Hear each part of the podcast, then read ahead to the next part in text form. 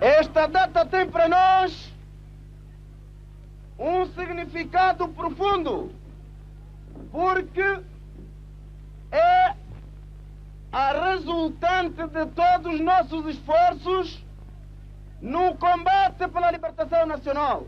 Muito bem!